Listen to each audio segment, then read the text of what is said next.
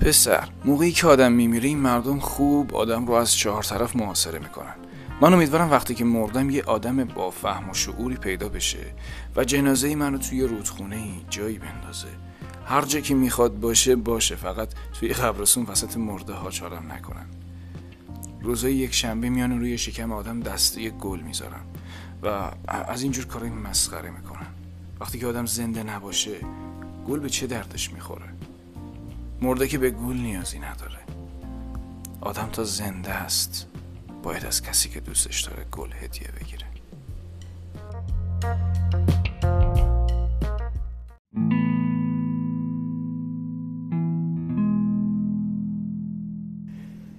انسان ها به معنا معتادند.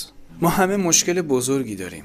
زندگی ما باید نوعی محتوا داشته باشد و نمی‌توانیم زندگی را تحمل کنیم که از نوعی محتوای معنابخش توهی باشد بیمعنایی ملال انگیز است و برای توصیف ملال می‌توان از استعاره عقب نشینی معنا بهره جست.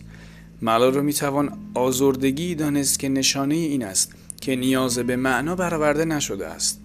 برای اینکه بتوانیم این ناراحتی را برطرف کنیم به جای بیماری به نشانه های آن حمله می کنیم و چیزهای مختلفی را به جای معنا می نشانیم.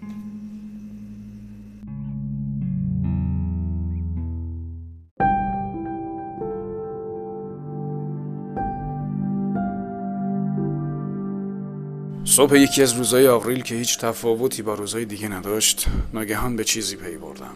من با ریسک هدر دادن زندگیم روبرو بودم. متوجه شدم که روزها یکی پس از دیگری میگذرد. از خودم پرسیدم اما من از زندگی چی می‌خوام؟ خب می‌خوام شاد باشه.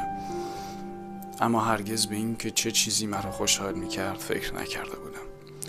من افسرده یا گرفتار بحران میانسالی نبودم اما از دل مردگی رنج می بردم